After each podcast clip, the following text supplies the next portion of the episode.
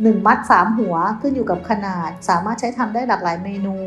คล้ายข่าอ่อนยอดมะพร้าวอ่อนอ่านึกถึงยอดมะพร้าวอ่อนอะก็จะมีกลิ่นหอมในแบบของกระวานเอง Flavor of Home Town วันนี้ เราจะพามาทำความรู้จักกับกระวาน สมุนไพรพื้นถิ่นประจำจังหวัดจันทบุรีค่ะ ที่พอพูดชื่อขึ้นมาแล้ว คนทั่วไปเนี่ยก็จะรู้จักน้อย แต่คนเมืองจันทร์ confirm ว่าอร่อยมากค่ะ เป็นพืชพื้นถิ่นที่หาทานได้ยากแล้วก็ มีเยอะในจังหวัด แต่ว่าถ้าไปหาที่อื่นก็จะไม่ไม่ไม่ไม่ค่อยเป็นที่รู้จักมากนะมันมันเหมือนแบบทุกครั้งที่กลับบ้านนะถ้าได้กินอันเนี้ยก็รู้สึกว่าเออถึงบ้านละถึงจันทร์ละอะไรอย่างเงี้ยค่ะสมุนไพรพื้นบ้านที่นำไปประกอบอาหารได้ทุกส่วน น้องเขาตั้งแต่หน่อไปจนถึงใบคือกินได้หมดเลย และทำได้หลายเมนู ไก่ผัดกะวาน ต้มยำไก่กะวาน สามารถไปผัดกับหมูหมูป่าไก่ มเมล็ดกะวานเนี่ยค่ะที่ไปอยู่ในก๋วยเตี๋ยว จังหวัดจันทบุรีด้วยอะไรอย่างเงี้ยค่ะโอ้โห เอามาทำได้หลายเมนูขนาดนี้ทำไมถึงเลือกหมูผัดเผ็ดกระวานมาเล่าให้เราฟังกันล่ะคะ เออ มันเป็นเราที่แบบว่ามีความแซ่บความเผ็ดละมุนหอม นั่นแน่ แซบและละมุน รสชาติที่รู้สึกเป็นตัวเอง และยิ่งกว่านั้นเนี่ย แอบได้ยินมาว่า เป็นสมุนไพรพื้นบ้านที่ผูกพันด้วยใช่ไหมคะ จะผูกพันกับอาหารที่อยู่รั้วบ้านอย่างเงี้ยค่ะ จากเดิมที่เราอยู่ป่าอยู่เขาเนาะเราก็จะมีแบบดิบๆแบบกระวานหมูผัดเผ็ดกระวานอย่างเงี้ยมันคือส่วนที่แบบวิถีท้องถิ่นที่มันเป็นท้องถิ่นจริง ๆ ที่เกิดมาจากรากมันเหมือนเป็นการเปิดโลกทางวัฒนธรรมของเราเหมือนกัน พบกับเรื่องเล่าจากเมนูหมูผัดเผ็ดกระวาน จากคุณอุ๋ม เพนซิริสอนบุตร สาวจันทบุรีวัย 33 ปี ที่เกิดและเติบโตจากจังหวัดจันทบุรีมา 18 ปี เข้ามาเรียนชั้นมหาวิทยาลัย และทำงานในกรุงเทพมหานครได้ 14 ปีแล้วค่ะ มาฟังเรื่องราวของสาวเมืองจันที่มีกระวานสมุนไพรพื้นบ้านริมรั้ว เป็นประตูบานสำคัญสู่โลกของการกินสมุนไพรอีกมากมายในชีวิต เรื่องราวของการเติบโตจากจังหวัดที่ขึ้นชื่อเรื่องผลผลิตทางการเกษตร จนส่งผลให้เป็นคนรักในการรับประทานอาหารที่หลากหลาย และมีสิ่งปลอบประโลมจิตวิญญาณเป็นอาหารดีๆเรื่องราวของการประกอบอาชีพสายพัฒนาชุมชนและสังคม ที่ทำให้ยิ่งหลงรักในความหลากหลายทางวัฒนธรรม ทั้งวิถีชีวิตผู้คน และอาหารมากขึ้นไปอีก เรื่องราวทั้งหมดจะเป็นยังไง ติดตามได้ใน Flavor of Home Town วันนี้ค่ะ เออมันมหัศจรรย์แล้วทำให้เราแบบได้เห็นตัวเองด้วยเนาะว่ารากเรามาจากไหนแล้ว เรากำลังแบบสัมผัสกับอะไรอยู่เงี้ยค่ะ ก็เป็นสิ่งที่ทำให้เราแบบรู้สึกสนุกอาหารกับวัฒนธรรมเป็นอะไรที่แบบ มันคือรางวัลชีวิตอะถ้าไม่มีอาหารที่ดีหรือว่าอาหารที่มันตอบโจทย์เราเงี้ย เราก็อยู่ไม่ได้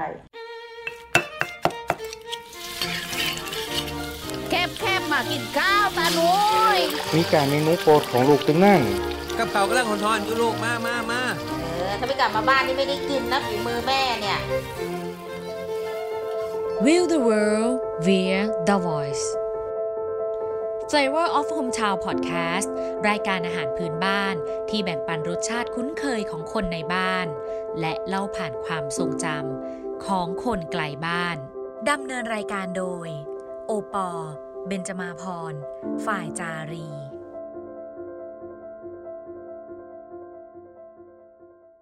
ไม่รอช้าค่ะ เปิดการพูดคุยกันวันนี้ ปอก็อดใจไม่ไหวที่จะอยากรู้จักกระวานแล้วนะคะ ก็เลยชวนคุณอุ๋มพูดคุยถึงกระวานก่อนเลยค่ะ ว่าคืออะไร หน้าตาเป็นยังไง แล้วก็รสชาติเป็นยังไงกระวานก็คือ พืชชนิดหนึ่งค่ะที่มีอยู่ในพื้นที่ที่มีความอุดมสมบูรณ์มีความชื้นเหมาะสมในจังหวัดจันทบุรีค่ะ ก็จะมีในชุมชนหรือว่าในพื้นที่ที่เป็นป่า ต้นเขาจะคล้ายๆ กับต้นขาค่ะ คล้ายขามากเลย หรือลักษณะก็จะคล้ายๆ ต้นขิงอะไรอย่างเงี้ยแต่ว่าเขาจะสูงประมาณเมตรหนึ่งมั้งคะถ้าถ้าแบบว่าที่สามารถนำมาประกอบอาหารได้ค่ะเป็นเป็นเหมือนต้นอ่อนอย่างเงี้ย ที่เอามาเป็นส่วนประกอบของอาหารน่ะด้านนอกก็จะเหมือนขาเนื้อของเขาอะจะเป็นสีขาวๆด้านในเนาะที่เขาจะแกะเปลือกออกแล้วก็ลอกออกมา แล้วก็จะเอามากำเป็นม้วนๆนะคะ แล้วก็เอามาขายที่ตลาด แต่ว่าถ้าเป็นคนในชุมชนท้องถิ่นเนี่ยก็จะเอาหน่อเนี่ยค่ะ เอามาซอยเป็นริ้วๆนะคะ ความหนาบางก็ขึ้นอยู่กับความแบบชอบของแต่ละคน แล้วก็เอามาเป็นส่วนประกอบในการที่จะไปผัด เป็นพื้นพื้นถิ่นที่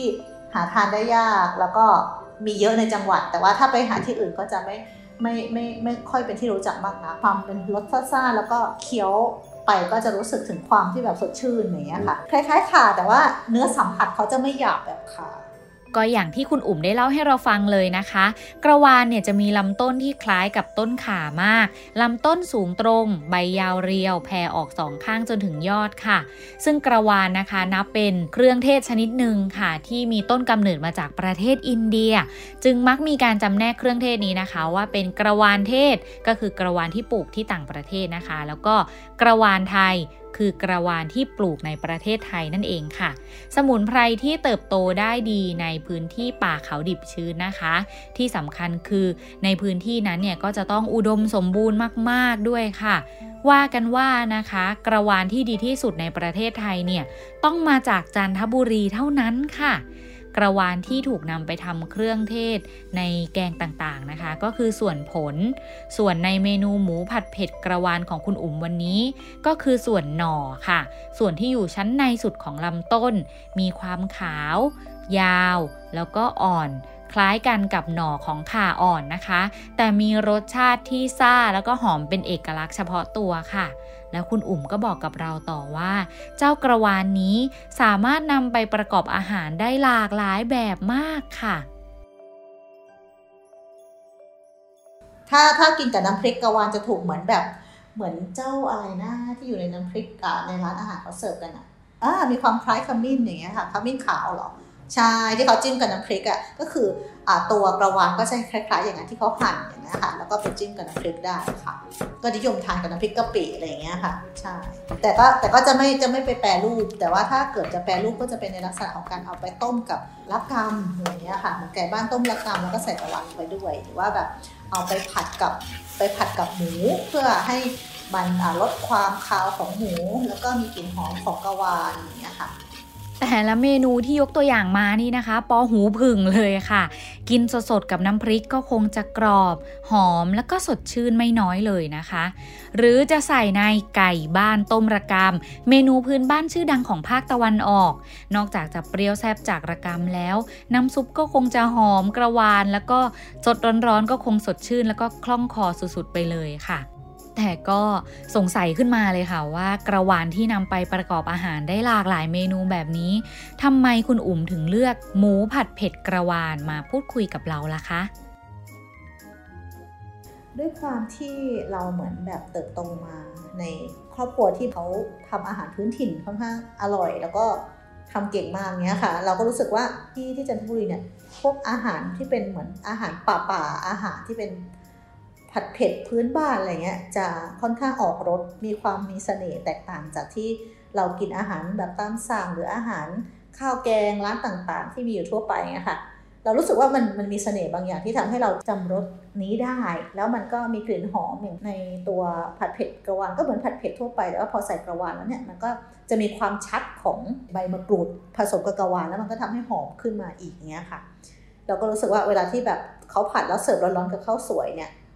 แล้วเราก็แบบแอบหยอกน้ำปลาพริกนิดนึงเนี่ยมันจะทำให้แบบอรรถรสในการกินมันแบบฟินมากๆอะไรเงี้ยค่ะมันมันเหมือนแบบทุกครั้งที่กลับบ้านนะถ้าจะกินอันเนี้ยก็รู้สึกว่าเออถึงบ้านละถึงจันละก็จะมีร้านอาหารในจังหวัดจันทบุรีที่อ่าถ้าถ้าแวะมาเนี่ยค่ะเขาก็จะมีก็สั่งได้ว่าไก่ไก่บ้านผัดกระวานหรือว่าหมูผัดกระวานค่ะแต่พี่อุ๋มชอบหมูมากกว่า ซึ่งการรับประทานอาหารของคุณอุ๋มแต่ละครั้งนะคะ ตั้งแต่เด็กจนโตก็มีอินไซต์บางอย่างค่ะ ที่พวกเราชาวต่างจังหวัดคุ้นเคยกันดี นั่นก็คือการกินอาหารที่หลากหลายเมนูในแต่ละมื้อนั่นเองค่ะ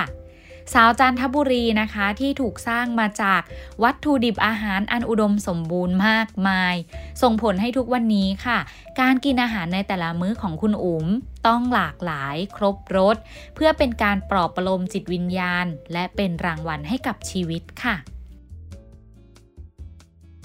ปกติที่บ้านจะกินข้าวเป็นสำรับค่ะหมายความว่า จะต้องมีแบบมากกว่าหนึ่งอย่างแบบว่ามีมีต้มผัดแกงทอดหรือว่ามีน้ำพริกผัดอย่างหนึ่งและ ค่อยมีแบบเป็นต้มหรือว่าเป็นผัดเผ็ดอย่างเงี้ยอะให้มีมากกว่าหนึ่งอะค่ะใช่จะเป็นลักษณะแบบนั้นก็จะรู้สึกว่าเวลาอยู่กรุงเทพก็จะต้องสั่งอะไรเพิ่มออกมาจากอาหารตามสั่งปกติเนี้ยค่ะ มันรู้สึกเหมือนแบบเราเหมือนขาดอะไรบางอย่าง ซึ่งเราไม่เข้าใจว่ามันคือขาดอะไร ซึ่งซึ่งแบบบางทีมันก็อาจจะเป็นแค่แบบความอยากเพิ่มอะเช่นอะเนื้อกะเพราหน่อไม้ เสร็จปุ๊บมันก็ต้องมีท็อปปิ้งปลาสลิดทอดนิดนึง เสร็จปุ๊บถ้าอยากกินอีกนิดนึงก็อาจจะแบบ พี่ช่วยผัดแบบผักบุ้งน้ำมันหอยให้หน่อยได้ไหมคะเพิ่มมาอะไรซึ่งมันจะรู้สึกว่าเออมันคือการกินข้าวที่เป็นข้าวแบบมื้ออาหารที่เราแบบผูกพันมาตั้งแต่เด็กเนาะอย่างเงี้ยค่ะ เวลาอยู่ที่บ้านตอนเด็ก ๆ แม้ว่าจะไม่ได้อยู่กับคุณพ่อคุณแม่อยู่กับคุณป้าอย่างเงี้ยในสำรับที่บ้านที่ตั้งไว้อะค่ะ คุณป้าแทบไม่ได้พูดอะไรเลยแต่เขาก็จะต้องมีแบบน้ำพริกนิดนึงหรือว่า มีผักน้ำพริกเนาะแล้วก็มีปลาเค็มแบบธรรมดามากเลยปลาเค็มย่างเงี้ยแล้วก็วางไว้อย่างเงี้ยให้เราแล้ว พอแบบเหมือนไม่มีเวลาทำก็อาจจะซื้อไข่พะโล้มาทิ้งไว้เลยมันก็จะมีประมาณสองสามอย่างที่ทำให้เรากินเราแบบเรารู้สึกว่า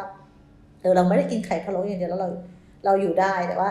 เราจะฟินได้ก็ต่อเมื่อเรามีแบบอะไรบางอย่างให้ช้อปปิ้งในมื้อนั้นอะไรเงี้ยซึ่งพี่ก็จะผูกตัวเองกับมื้ออาหารอยู่พอสมควรว่า เรายอมทำงานเหนื่อยมากหรือว่าหนักมากได้ว่า อาหารต้องดีหมายความว่า ไม่ต้องแพงแต่ต้องอร่อยแล้วก็ มีความครบรสนิดนึงไม่ใช่แบบมีรสเดียวแบบว่า กินไข่พะโล้อย่างเดียวเงี้ยกินไม่ได้ ก็จะต้องเป็นแบบว่าอุ๊ยมีไข่พะโล้แล้วมีอะไรแบบเผ็ดๆขึ้นมานิดนึงไหมหรือว่าอุ๊ยอันนี้ไม่เผ็ด แต่ว่าอาจจะแบบมีอันนี้เค็มๆนิดนึงได้ไหมให้มันแบบมันคือส่วนหนึ่งของชีวิตเราอะที่ที่เรารู้สึกว่า เออ มันช่วยปลอบประโลมจิตใจเราได้ในหลังจากที่เราแบบทำงานเต็มที่แล้วอะไรเงี้ยหรือว่าใช้ชีวิตเต็มที่แล้ว ถ้าหมูผัดกระวานมานะคะเป็นกับข้าวแล้วก็มีข้าวสวยร้อนๆแล้วก็อาจจะมีน้ำปลานิดนึงเอาไว้หยอกข้างๆ เวลาเรารู้สึกเผ็ดอะไรเงี้ยแต่ว่าถ้ามีไข่เจียวมาด้วยก็จะทำให้แบบฟูไปอีกเลเวลหนึ่งฟินไปนั้นกว่านั้นอีกก็คือมีผักน้ำพริกที่แบบมีผักเคียงให้เราแบบ ก็คือส่วนประกอบของอหมูผัดกระวานเนี่ยเขาก็จะมีเครื่องแกงที่เป็นน้ำพริกแกงที่มันเป็นน้ำพริกผัดเผ็ดเนี่ยค่ะมันก็เหมือนมีน้ำพริกอยู่แล้วเราก็มีผักแหนมเนี่ยค่ะ มีแตงกวาแหนมหรือว่าจะเป็นแบบ อย่างที่บอกว่าเป็นขมิ้นขาวเงี้ยค่ะ เสริมเข้ามาเนี่ยเราก็จะแบบเออเหมือนได้ทานผักเพิ่มด้วยเงี้ยค่ะ ที่นอกเหนือจากเนื้อสัตว์ฟีลลิ่งของการกินมันก็จะแบบ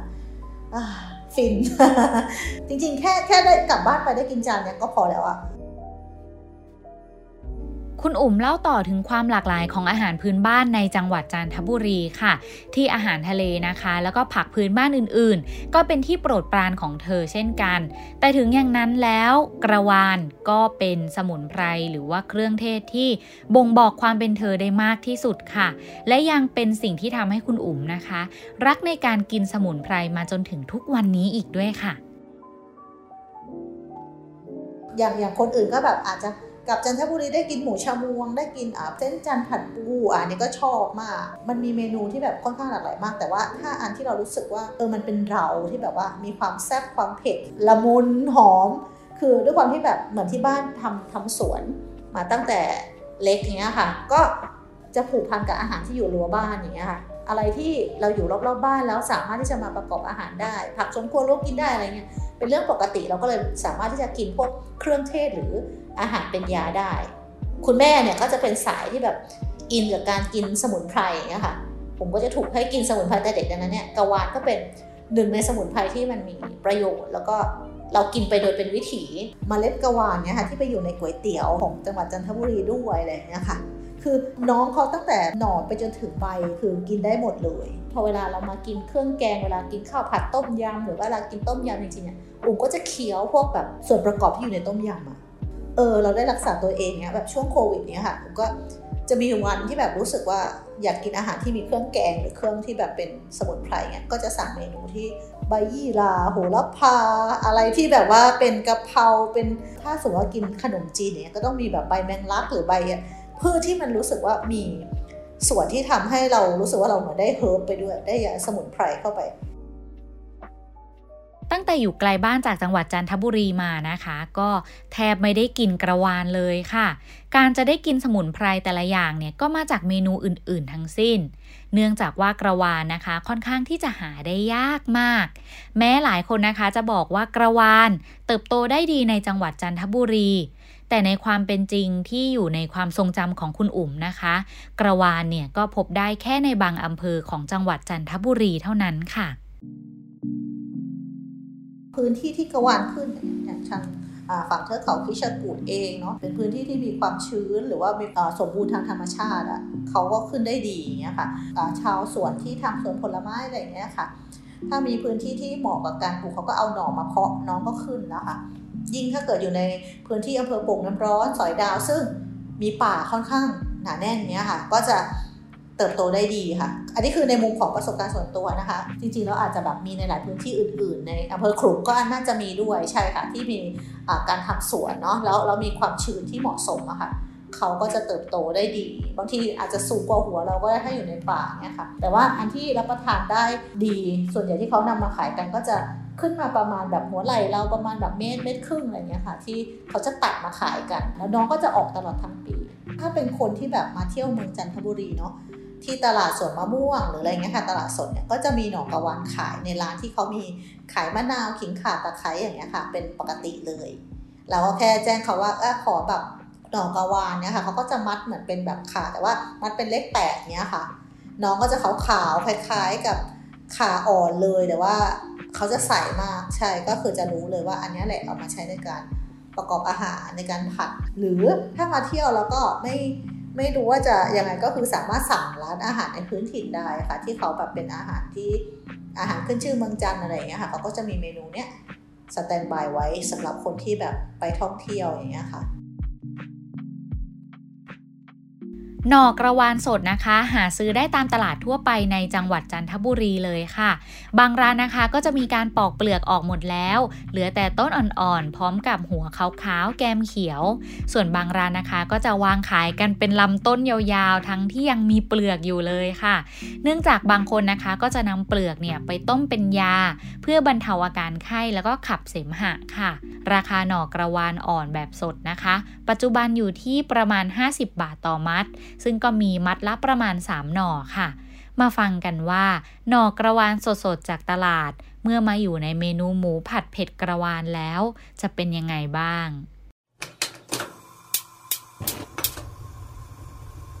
ให้นึกถึงเวลาเราสั่งผัดพริกแกงเนื้อ ผัดพริกแกงหมู แต่ว่าหมูผัดกะเพราของพี่จะไม่สับนะคะบางคนแบบเหมือนแบบเวลากินผัดกะเพราต้องสับอันนี้จะต้องแบบเป็นชิ้นเป็นชิ้นของหมูเหมือนหั่นเนื้ออย่างเงี้ยค่ะเขาก็จะถูกคลุกเคล้าด้วยเครื่องแกงก็คือน้ำพริกแกงจะมีเครื่องเทศที่ใส่เนาะเป็นเครื่องของผัดพริกแกงเลยแล้วก็มีกระวานเป็นส่วนประกอบซึ่ง ของมันไม่ไม่เยอะค่ะหมายถึงว่าเหมือนแบบผัดกะเพราก็จะมีกะเพราใช่ไหมอันนี้ก็จะเป็นแบบกะวานเป็นหลัก แล้วก็เสิร์ฟด้วยตัวอื่นๆที่เป็นเครื่องของการผัดพริกแกงอย่างเงี้ยค่ะ แต่ก็จะใกล้ๆกับผัดฉานิดนึงเนาะแต่ว่าความรู้สึกก็คือจะมีเครื่องความเป็นน้ำพริกแกงมากกว่า ก็คือจะมีสีแดงเนาะเป็นเป็นเหมือน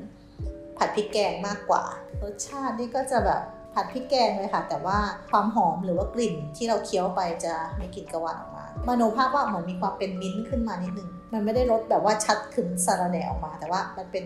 รสของหมูที่มีความแบบมิ้นขึ้นมานิดนึงอะไรอย่างเงี้ยค่ะ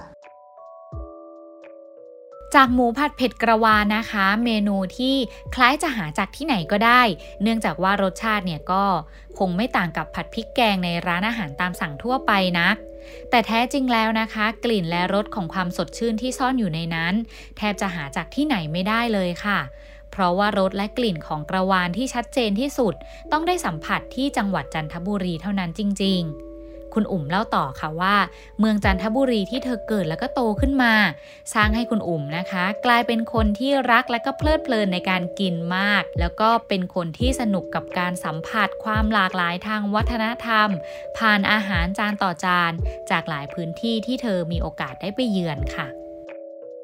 อาหารอะมันเหมือนเป็นการเปิดโลกทางวัฒนธรรมของเราเหมือนกัน จากเดิมที่เราอยู่ป่าอยู่เขาเนาะเราก็จะมีแบบดิบๆแบบกระวานหมูผัดเผ็ดกระวานอย่างเงี้ยมันคือส่วนที่แบบเฮ้ยมันแบบ original หรือว่าวิถีท้องถิ่นที่มันเป็นท้องถิ่นจริง ๆ ที่เกิดมาจากรากเนี่ยมนุษย์เติบโตขึ้นมาก็ต้องรับประทานอาหารใช่ไหมคะจะสงสัยมากเลยว่าบางคนเขาบอกว่า ทานอันนี้ไม่ได้ทานอันนั้นไม่ได้อะไรเงี้ยเรากินได้ทุกอย่างเลย ซึ่งแบบกินอร่อยด้วยค่ะ ทุกคนก็จะบอกว่าเออทำไมกินอร่อยขนาดนั้น เรารู้สึกว่าเราทานอะไรก็อร่อย ทานอะไรก็ได้แล้ว การที่เราทานได้หลายอย่างเนี่ยทำให้เราแบบได้เห็นโลกหลายแบบเหมือนกันอย่างเงี้ยค่ะ อย่างบางทีเรากินของที่อยู่ในจันทบุรีแล้วแบบพอมาอยู่ในกรุงเทพนะออยู่ในตลาดนัดธรรมศาสตร์เนี่ยเช่นแบบวันนี้ไปกินขนมจีนน้ำยา แต่ จังหวัดนั้นเขามีไข่ต้มเข้ามาด้วยนะ เออ แล้วแบบบ้านเรา เอ้ย มีขนมจีนซาวน้ำที่มีสับปะรดอะไรเงี้ย แล้วก็น้ำน้ำน้ำพริกมันไม่เหมือนกันนะ เริ่มเปิดใจเว้ยอุ้ย หนูใส่ไข่เพิ่มก็ได้ค่ะ ลองดู พอกินไปกินมาเอาชิน ชินกับการที่จะต้องมีไข่ต้มขึ้นมาอย่างเงี้ย พอเป็นคนจันทบุรีพื้นถิ่นจริงๆอะค่ะ จะไม่ค่อยกินอาหารแปรรูป พี่อยู่สวนเนี้ยพี่ก็จะแบบกินอาหารที่แบบเป็นชิ้นอันที่เป็นแบบผักจริง ๆ ผลไม้จริง ๆ เนาะ มีเงาะทุเรียนมังคุดก็คือ ของที่ไม่ต้องแปรรูปแล้วมันสดใหม่ เลยแล้วเราก็จะรู้ว่าของที่อร่อยจริง ๆ เป็นยังไงโดยที่ไม่ต้องฟรีซหรือว่าไม่ต้องผ่านการเดินทางมาแสนไกลเนี่ยค่ะเราคือกินมะม่วงจากต้นได้ กินมะนาวจากต้นกินส้มจี๊ดจากต้นได้ ทุกอย่างคือมันสดมันอร่อยมันใหม่จริง ๆ แล้วพอวันที่ต้องมาเจออาหารที่ต้องแบบแปรรูปหรือว่าฟรีซอะไรเงี้ยหรือเส้นที่แบบว่าถูกฟรีซมาช่วงที่แบบไปฮ่องกงเนี่ยก็กินอาหารที่ฮ่องกงไม่ได้กินได้แต่น้ำซุปเพราะว่ารู้สึกว่าไม่ชอบอาหารเส้น ทั้งที่จริงอะเขาขึ้นชื่อเรื่องเส้นเนี่ยก็เริ่มเปิดใจมากขึ้นแล้วก็พอไปญี่ปุ่นอะก็เริ่มเข้าใจว่าอ๋อเส้นมันอร่อยแบบนี้นี่เองอะไรเงี้ยแล้วพอวันที่เราต้องเดินทางมาเติบโตในเมือง เราก็จะได้เห็นวัฒนธรรมการกินแบบเมืองที่อะเร่งรีบขึ้น ต้องเป็นอาหารตามสั่งนะ อาหารที่เป็นเซตเมนูเป็นแบบมื้อที่แบบมีแกงส้มมีปลาเค็มทอดมีอะไรนะไข่เจียวชาอม กลายเป็นมื้อพิเศษขึ้นมาเฉยเลยทั้งๆที่จริงๆอะถ้าอยู่บ้านก็คือ เป็นเรื่องธรรมดาที่จะได้ทานอย่างเงี้ยการได้ทำงานด้านท่องเที่ยวทำให้เธอรู้ตัวค่ะว่ารักแล้วก็สนุกกับการเรียนรู้เรื่องความหลากหลายทางวัฒนธรรมมากที่สุดเลยค่ะ ก็ได้เรียนหนังสือค่ะก็เข้ามาเรียนหนังสือปริญญาตรีเนาะแล้วก็แล้วก็ทำงานต่อที่กรุงเทพก็เลยได้ใช้ชีวิตอยู่ที่กรุงเทพเป็นหลักเลย ตอนนี้ก็เป็นหนึ่งในประชากรของชุมชนพญาไทอะไรเงี้ยอ่า ตอนนี้เป็นฟรีแลนซ์ค่ะ ซึ่งกำลังจะ full time ในบริษัทที่ทำเรื่องของท่องเที่ยวต่างประเทศก็ทำเรื่องของวีซ่าตั๋วอะไรต่างๆเนี่ยค่ะ แล้วก็ทำงานที่เป็นบริหารจัดการโครงการภาครัฐค่ะที่ที่เราเคยถนัดอะไรเงี้ยค่ะค่ะก็คือจบโรงเรียนเบญจมาราชูทิศจังหวัดจันทบุรี เป็นโรงเรียนประจำจังหวัด แล้วก็พอสอบเข้าที่มหาวิทยาลัยธรรมศาสตร์ได้ในคณะสังคมสงเคราะห์ศาสตร์นะคะก็ก็จะสนใจเรื่องของการทำงานพัฒนาชุมชน พัฒนา ชุมชนเพื่อทำให้แบบคุณภาพชีวิตของคนในชุมชนดีขึ้นเมืองดีขึ้นอะไรเงี้ยเราก็จะ believe ในเรื่องเหล่านี้ทีนี้พอเรียนไปแล้วเราก็ได้มีโอกาสมาเรียนรู้เรื่องของ social enterprise หรือแบบวิสาหกิจเพื่อสังคม วิสาหกิจเพื่อชุมชนอะไรต่างๆเนี่ยเราก็รู้สึกว่าอ่ามันก็เป็นเหมือนแนวคิดใหม่ ๆ ที่จะทำให้เราแบบ แก้ไขปัญหาสังคมแล้วก็สิ่งแวดล้อมได้มีการวัดผลที่ชัดเจนหรือมี Impact มากขึ้นก็เลยมาในสายนี้ที่แบบในสกิลทางฝั่งธุรกิจเข้ามาทำให้เกิดรายได้ด้วยเนี่ยค่ะเสร็จปุ๊บก็มาทำในส่วนที่เป็นกิจการเพื่อสังคมที่ทำเรื่องของการท่องเที่ยวโดยชุมชน ก็อยู่มาประมาณเกือบเกือบ 7 ปีค่ะแล้วก็เพิ่งลาออกมา ค้นหาชีวิตของตัวเองได้ประมาณประมาณปีกว่าๆแล้วค่ะว่าความต้องการในชีวิตของเราเนี่ยมันเปลี่ยนแปลงไปมากน้อยขนาดไหน แล้วก็เรามีฐานที่มั่นของตัวเองหรือยังอะไรเงี้ยค่ะก็เป็นคำถามที่เกิดขึ้นแล้วก็มาลองค้นหาตัวเองแล้วก็ก็พบว่าเราก็หนีจากวงการท่องเที่ยวไม่ได้เพราะเราก็ชอบมากแล้วก็อาหารก็หนีไม่ได้เช่นกัน ถ้าถ้าทำเที่ยวก็ต้องมีอาหารอะไรเงี้ยซึ่งเป็นสิ่งที่คู่กัน ล่าสุดเพิ่งไปเวียดนามมาค่ะ ก็จะเห็นว่า ทำไมถึงมีเมนูแบบนี้ หรือว่ามีศิลปะการแสดงที่เชื่อมร้องกับวิถีคนแบบนี้อะไรเงี้ยมันก็จะย้อนกลับไปเห็นอะไรที่แบบกว้างขึ้นกว่าที่ตัวเราจะคาดเดาได้เงี้ยค่ะพี่ผมก็จะรู้สึกว่าสิ่งนี้มันเป็นกระบวนการเรียนรู้ที่แบบไม่มีที่สิ้นสุด แล้วก็สนุกกับการที่แบบได้ explore เออมันมหัศจรรย์แล้วทำให้เราแบบได้เห็นตัวเองด้วยเนาะว่ารากเรามาจากไหนแล้ว เรากำลังแบบสัมผัสกับอะไรอยู่เนี้ยค่ะก็ เป็นสิ่งที่ทำให้เราแบบรู้สึกสนุกอาหารกับวัฒนธรรมเป็นอะไรที่แบบ มันคือรางวัลชีวิตอะถ้าไม่มีอาหารที่ดีหรือว่าอาหารที่มันตอบโจทย์เราเนี้ยเราก็อยู่ไม่ได้ ความคลั่งไคล้หรือว่าสิ่งที่คนในยุคนี้เรียกกันว่าแพชชั่นนั้นนะคะ จะพาเราไปได้ไกลแค่ไหน คุณอุ๋มก็คงเป็นตัวอย่างหนึ่งให้เราได้เห็นแล้วค่ะ ที่เริ่มต้นจากการมีใจเป็นนักพัฒนา ชอบการท่องเที่ยว และมีรางวัลชีวิตเป็นอาหารมาโดยตลอด สิ่งต่างๆนะคะ ก็เหมือนจุดที่ลากต่อๆกันมาในชีวิตเธอ ให้ได้มีอาชีพการงานเกี่ยวข้องกับการท่องเที่ยวเชิงอนุรักษ์ ได้เห็นความหลากหลายทางวัฒนธรรม ทั้งวิถีชีวิตแล้วก็อาหาร ได้ทำในสิ่งที่รัก ได้รักในสิ่งที่กิน ได้ออกไปโบยบินเรียนรู้โลกกว้างอยู่เสมอราวกับว่าโลกทั้งใบเนี่ยเป็นบ้านของเธอ จนในช่วงท้ายนะคะ ปอเองก็ลังเลที่จะถามคำถามประจำกับแขกรับเชิญค่ะ แต่ว่าก็อดไม่ได้ค่ะ ก็เลยแอบถามคุณอุ๋มไปเลยค่ะว่า พอเราตกหลุมรักการเรียนรู้โลกกว้างแบบนี้ เคยมีสักแวบที่อยากกลับไปอยู่บ้านเกิดบ้างไหม มีหลายแวบเลยค่ะ ตอนที่ตัดสินใจลาออกก็อยากจะกลับไปทำแบบสปาในสวนหรืออะไรอย่างเงี้ยที่แบบไปต่อยอดเรื่องของการนวดแผนไทยของที่บ้าน ด้วยความที่คุณแม่เขาแบบมีความผูกพันกับเรื่องของวิถีธรรมชาติสูงมาก อะไรก็ต้องมีสรรพคุณทางยาต้องอะไรอย่างเงี้ยแล้วก็มาช่วงเปลี่ยนจังหวะชีวิตช่วงของอุ่มโตมาในระดับหนึ่งเนี่ยเขาก็เปลี่ยนมาเป็นอาชีพแบบนวดแผนไทยแพทย์แผนไทยอย่างเงี้ยค่ะ แล้วเหมือนร่างกายเราอะมันต้องการสิ่งเหล่านี้ด้วยมั้งก็คือเวลาที่อุ่มแบบเจ็บป่วยหรือปวดตัวอะไรเงี้ย คุณแม่นวดฝ่าเท้าให้ก็จะหายศาสตร์ของงานบริการที่เป็นเรื่องของการดูแลรักษาร่างกายของเราเนี่ย อันนี้เป็นสิ่งที่เราชอบ แล้วคุณน้าพอแม่เปลี่ยนอาชีพมาคุณน้ามาเปลี่ยนทำแล้วก็เขาก็มีการเปิดแบบร้านนวดแผนไทยเนาะรู้สึกว่าเราอยากจะยกระดับ service เนี่ยแล้วก็มีของตัวเอง แต่ด้วยความที่แบบว่าเราทำใน field ของงานเชิงของการพัฒนามานานเนี่ยค่ะงานที่เป็นเรื่องของการบริการที่เขาแบบเปิดร้านกันที่แบบแข่งขันได้จริง ๆในตลาดเนี่ย ก็ต้องใช้ความรู้ทักษะความชำนาญ แล้วก็การไปคลุกคลีอยู่ในวงของฝั่งที่เป็นแบบเวลเนสอะไรเงี้ยค่อนข้างใหม่ ซึ่งเป็นสิ่งที่ใหม่สำหรับเราเนาะเออก็ยังต้องเติมความรู้อันนี้เยอะก็เลยรู้สึกว่ายังไม่สามารถที่จะเข้าไปแตะในฝั่งนั้นได้เยอะมาก เหมือนเราเป็นไปเล่นเซิร์ฟเนาะเราก็ต้องเรียนรู้เรื่องคลื่นที่แบบอยู่ในธรรมชาติของทะเลอะไรเงี้ยให้ให้เราสามารถที่จะเล่นได้อะไรเงี้ยแต่ตอนนี้พี่ผมก็อยู่ในช่วงของจังหวะที่แบบเล่นได้ในระดับหนึ่งละ แล้วก็รู้สึกว่าอ๋อ เราก็ยังมีวาลูในเรื่องที่สามารถที่จะทำได้อีกอะไรเงี้ยก็เลยรู้สึกว่าก็เป็นจังหวะค่ะที่ที่ใจนึงก็คือยังอยากกลับบ้านอยู่ แต่ว่าทำอะไรเนี้ยก็ยังหนีไม่พ้นเรื่องท่องเที่ยว หรือแบบความรู้ทางวิชาการหรือแบบการเป็น facilitator หรือ moderator ที่จะ connect ให้คนเก่งๆ ดีๆ เขามาเจอกัน แล้วก็ทำให้เกิด impact บางอย่างกับสังคม แล้วก็การท่องเที่ยวอะไรเงี้ยก็จะเป็นสิ่งนั้นที่ที่เราแบบยังยึดถือแล้วก็เชื่อมั่นอยู่